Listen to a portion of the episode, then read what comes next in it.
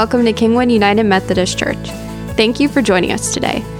Wherever you're listening from and whatever service you're listening to, we strongly believe because of our Lord and Savior Jesus Christ, there is always more to life.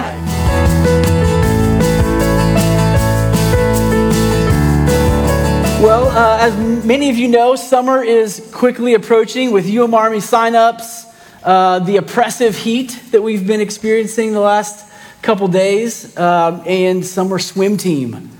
Uh, any, any swim parents out there? Yeah? So you, you know the love-hate relationship with, uh, with swim team and uh, the way that it consumes all of your Saturdays for the month of, July, of June. Um, but the other day we were uh, Kaya was, uh, was swimming. She's here in the front row. And uh, I was, uh, Abby was watching her, and, and, uh, and she, was, she was going at it, you know. She head down, just, just paddling, you know. Um, and she would, she'd be crushing it. She'd be going for, for about 10 feet, you know, and then she'd, she'd just stop. She'd just pick her head up and just, just like catch her breath, you know, just breathing. and then she'd put her head back down and go, go, go, go, go. Uh, and Abby, after the, after the practice, you know, because we as parents feel like we need to be the ones that coach them, even though I'm sure the coaches probably told her all of these things. Uh, we feel like we need to reinforce those things. And so, so Abby uh, is like, hey, Kaya, you know, you're supposed to like push your head to the side when, you, when you're going so you can keep going and breathe. And, uh, and Kaya, she looked up at, at Abby and she goes, Mom, I'm just trying to survive here. and uh, isn't, isn't that kind of the way that we feel sometimes? Right? That we, uh, we are, we're going at it, we're like thriving for a little bit, right? And we're, we're, we're really getting it, we're really uh, pushing forward, we're progressing, we feel like we're progressing in life, and then uh, it, it all kind of catches up to us, and we feel like we are just surviving. And life becomes kind of this ebb and flow of survive and thrive. Seasons of surviving, seasons of thriving, seasons where we don't feel like or know or really trust that we even will survive. We, be, we get caught in this loop that is oftentimes driven by circumstances driven by the circumstances of the world around us, driven by the things, the decisions that people make around us, driven by uh, the seasons of life that we're in, driven by the busyness of a calendar, driven by so many other things outside of our control. Or maybe, maybe they're even driven by the things that we can control and the mistakes that we've made. And it, de- it determines the season that we feel, whether we're striving whether we're surviving or whether we're thriving. So, my question for us today is Do circumstances dictate our attitude?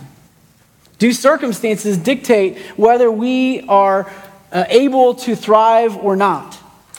Because if thriving is, is everything going well, if thriving is uh, everything going, going great and, and that we're crushing it, that our kids have straight A's, that, uh, that everything is, is going the way our plan has, if, th- if that is thriving, then about 90% of the world, we would, we would look at their lives and say they're surviving.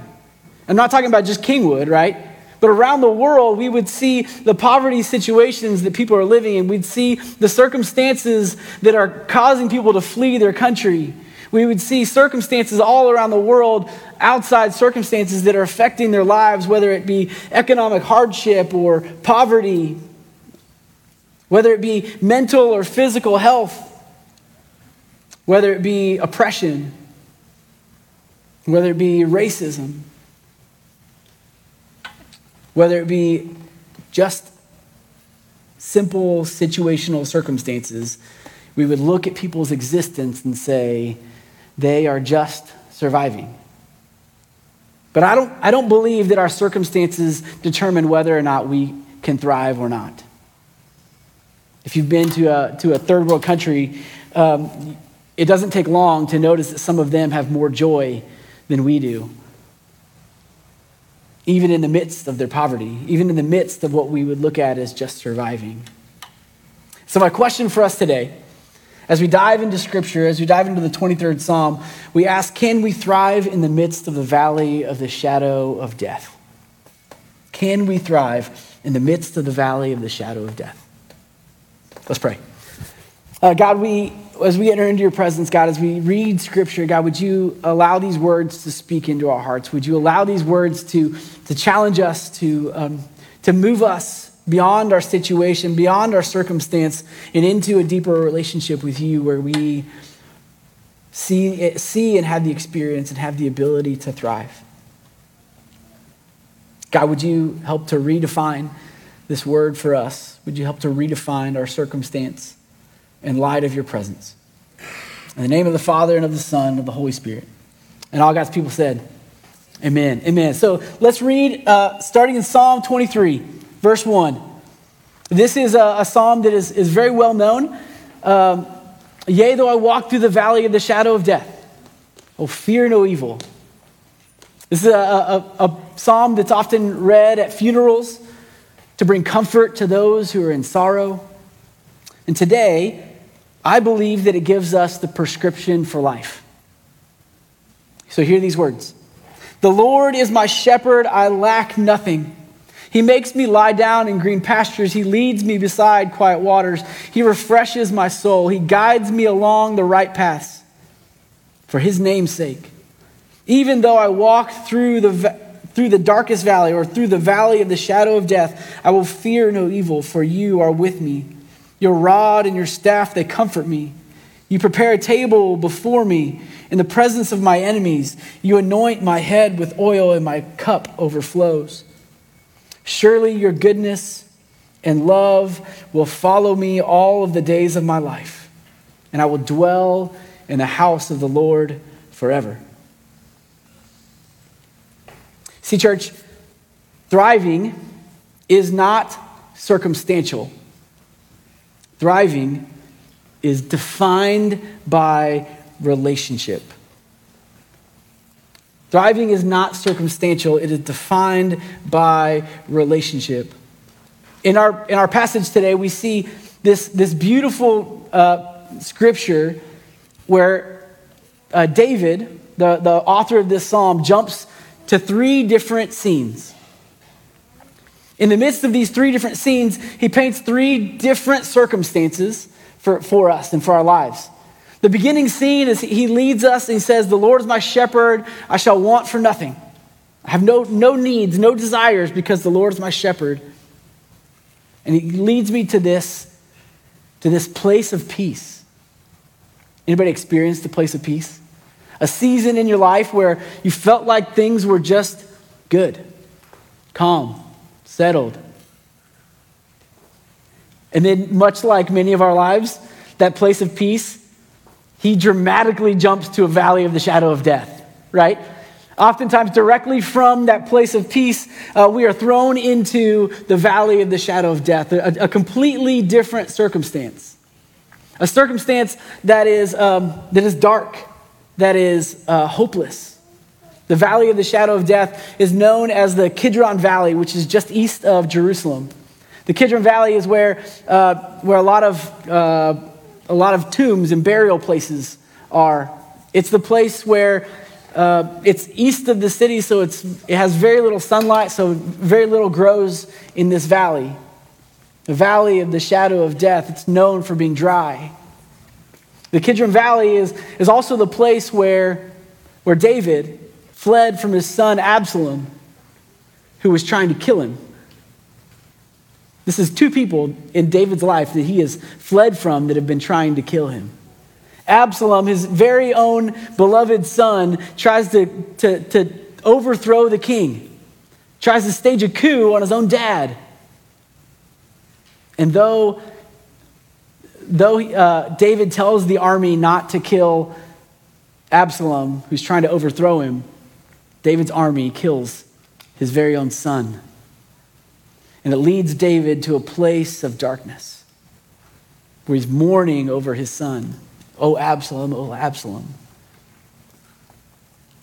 A valley of the shadow of death. A circumstance that you and I probably can't even begin to fathom or imagine. And he writes this psalm from that place. Immediately following the valley of the shadow of death, he jumps us to a third scene. A scene where, where the Lord prepares a table before him in the presence of his enemies. A table that, that, where his cup is overflowing. A place of blessing where the enemy, his enemies are outside looking in. So, what do these three scenes have to do with one another? I think that's key for us as we understand what it means for us to thrive in this world. You see, the enemy would like for us to, to remain in a place where circumstance determines our, our attitude, where circumstance determines the way that we live out our lives in this world. He would like for us to go through always progressing through seasons of struggle and seasons of, of blessing. He would love uh, for us to be like Kaya, right? That's swimming hard, progressing one way, and then and then just struggling to survive in the next moment. The enemy desires to pull us back into the valley of the shadow of death. The enemy desires to keep us there. But the distinction in our text today is that even though I walk through the valley of the shadow of death, right, that, that the valley of the shadow of death is a through place. It's a place that, that happens in our lives, but is not a place that we are meant to dwell. Notice in verse 6 Surely your goodness and love will follow me all the days of my life, and I will dwell in the house of the Lord forever. The dwelling place of the thriving dwelling place, the place in which we thrive, is dwelling in the house of the Lord. This, this is our key to understanding what it means to thrive. See, the enemy desires to use the good circumstances, the seasons where we feel like we are thriving, and the bad to draw us further and further away from a relational connection with God. He desires to take those seasons where things are going really well, where we're peaceful in the pasture, and he wants to point us out, point out to us that, hey, you did that. You got there. You succeeded. You crushed it. You're thriving. You did this. He wants us to prepare our own banquet table. He wants for us to, to be self sufficient so that we, even in those good seasons, draw away from relationship with God and lack giving thanks and consider our own our own our own merit to be the thing that brought us success.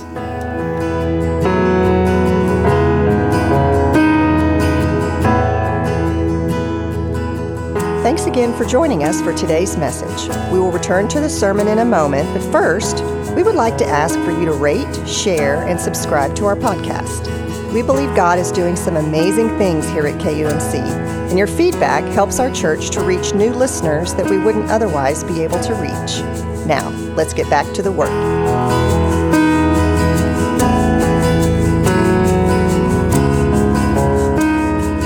He desires to use the bad situations to draw us further from God as He keeps us there in the valley. But the one thing that is constant in each of these scenes is that God is there. In the valley, it is He that led us to green pastures and quiet waters. In the valley of the shadow of death, it is, it is His rod and His staff that comforts us. And at the banquet feast, it is He that prepares the table. The second thing that we learn from this passage is that thriving is not descriptive, but thriving is prescriptive. This last week, um, I had this opportunity to go do a, a Kairos event. And um, Kairos is a, a prison ministry, and uh, we were at Polunsky, the Supermax prison there. It's for, uh, oftentimes, for those who have done uh, a significant enough crime that their sentence is long term. This is where death row is, is housed, where those who are on isolation, on parole with, with, or on a on life sentence with no parole. And as, as, I, as I walked into those doors, and the door closes behind you, and it says, We will not negotiate with prisoners. It's the first thing that you see as you walk into the door. And you kind of pucker up. this is real. And you walk into this place that we might look at and see as the valley of the shadow of death, a place where, where nothing grows, where things go to die, literally go to die. A place with, with little hope, where many people are just there with no chance of ever seeing the outside, no chance of reconnecting with their, with their, their kids who are left on the outside and have abandoned them, with their families, that it's just too hard to continue that relationship. As you walk in, you feel as if, as if the valley of the shadow of death, as, as if thriving is descriptive, as, it's, as if it's based on the description of our, of our situation, of our circumstance. But what you see inside of the prison was something that I didn't even begin to expect. As I got to know the people, as I got to know their stories, uh, sitting at my table was, we'll call him uh, Elijah. And Elijah sitting at my table head to toe tattooed with, with satanic tattoos. A man who, uh, who was the, lead, the leader of the Satanist movement in the prison. A man who, who 10 years ago was this close to sacrificing one of his kids to the devil.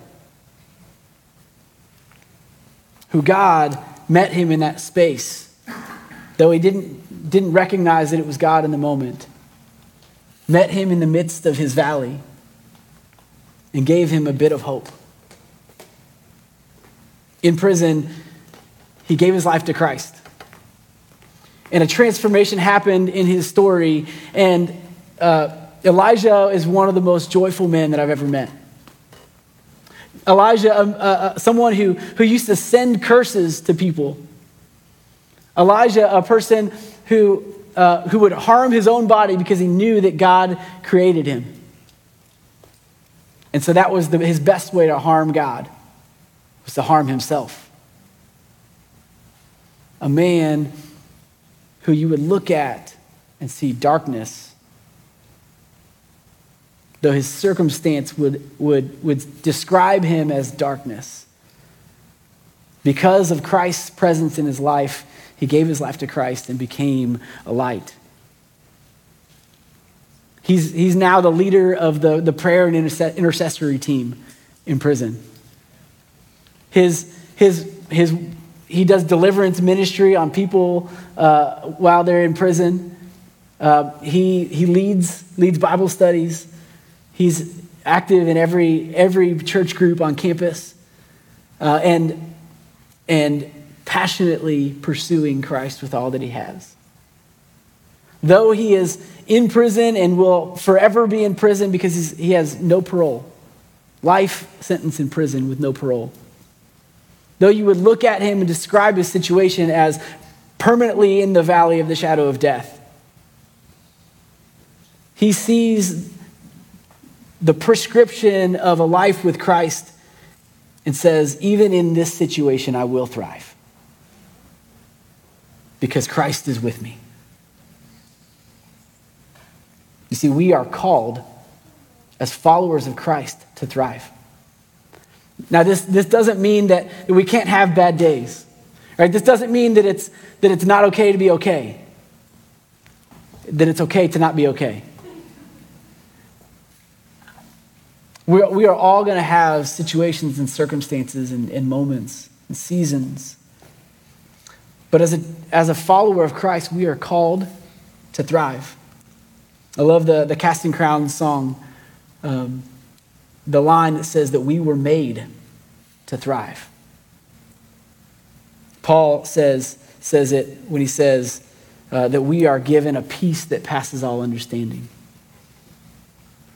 He says it in, in Philippians when he says that I'm content in all situations, in all circumstances. No matter what happens to me, I am content because I can do all things through Christ who gives me strength. You see, in, in his letter to the Corinthians, I love this passage where he talks about, about the risen Christ.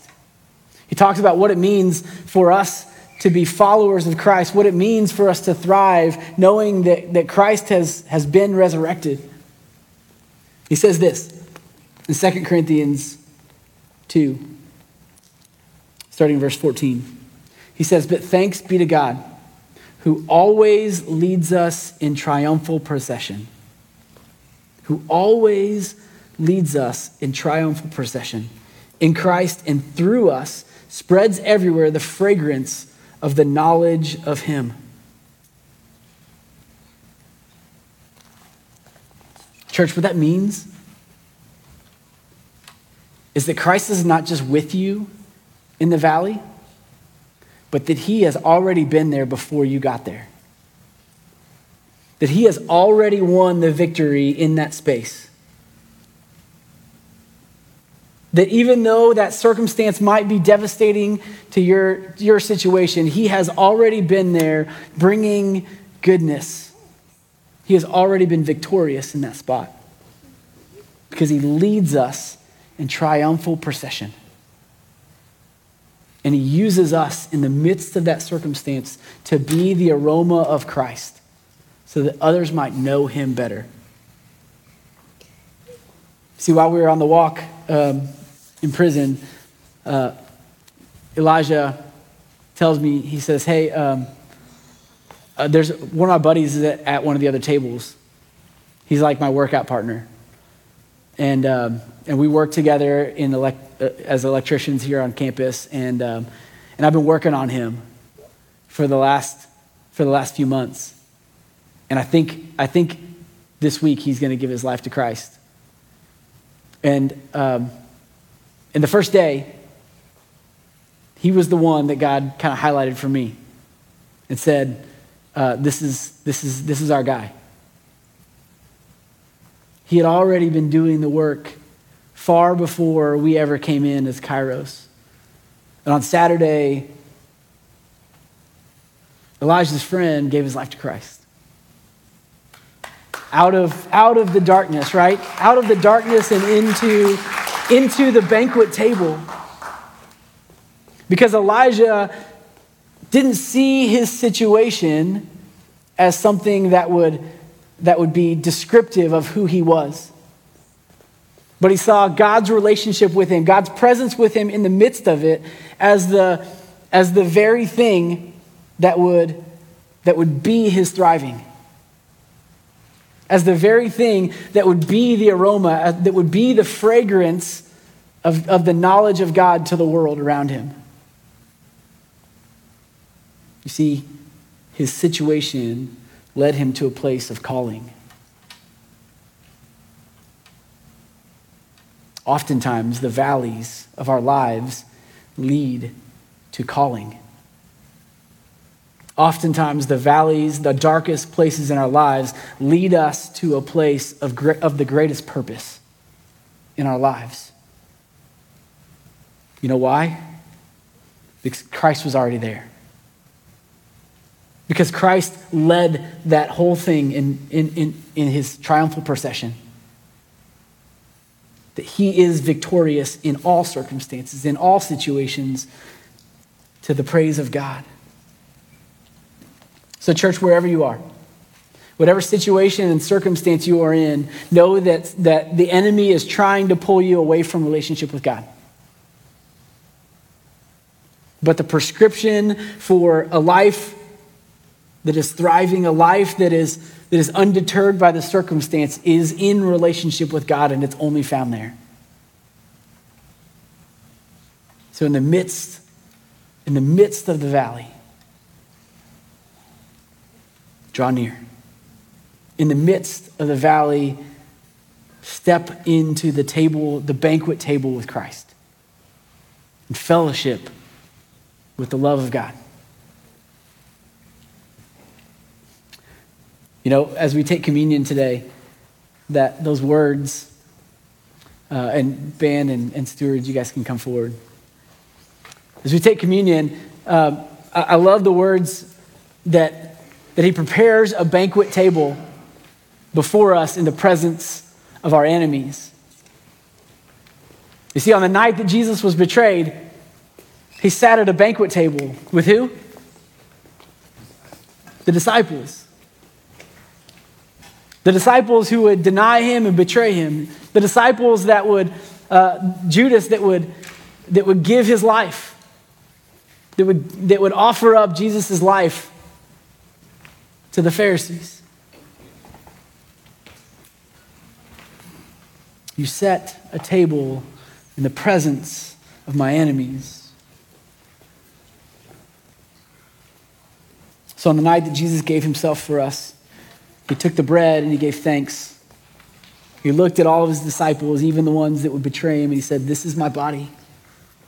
Take and eat it. Do this in remembrance of me. And then he took the cup. He gave thanks.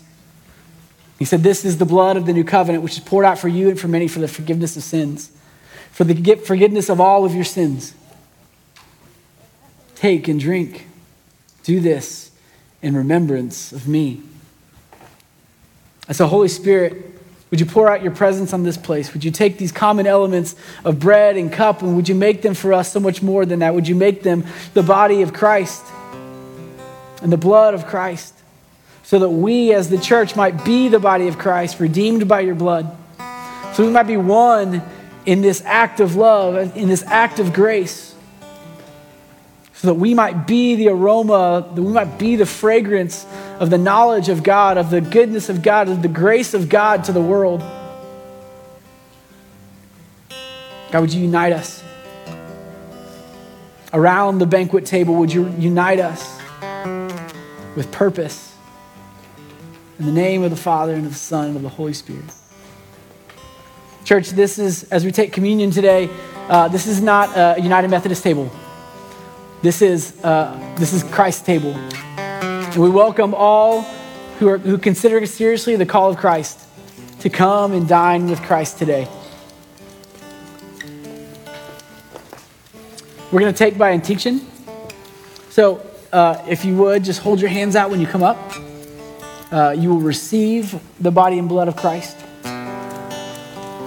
And then the, offer, the altar rails, these are made for you for you to come and to sit and to dine, to, to draw near in relationship with God. So come. The table is set.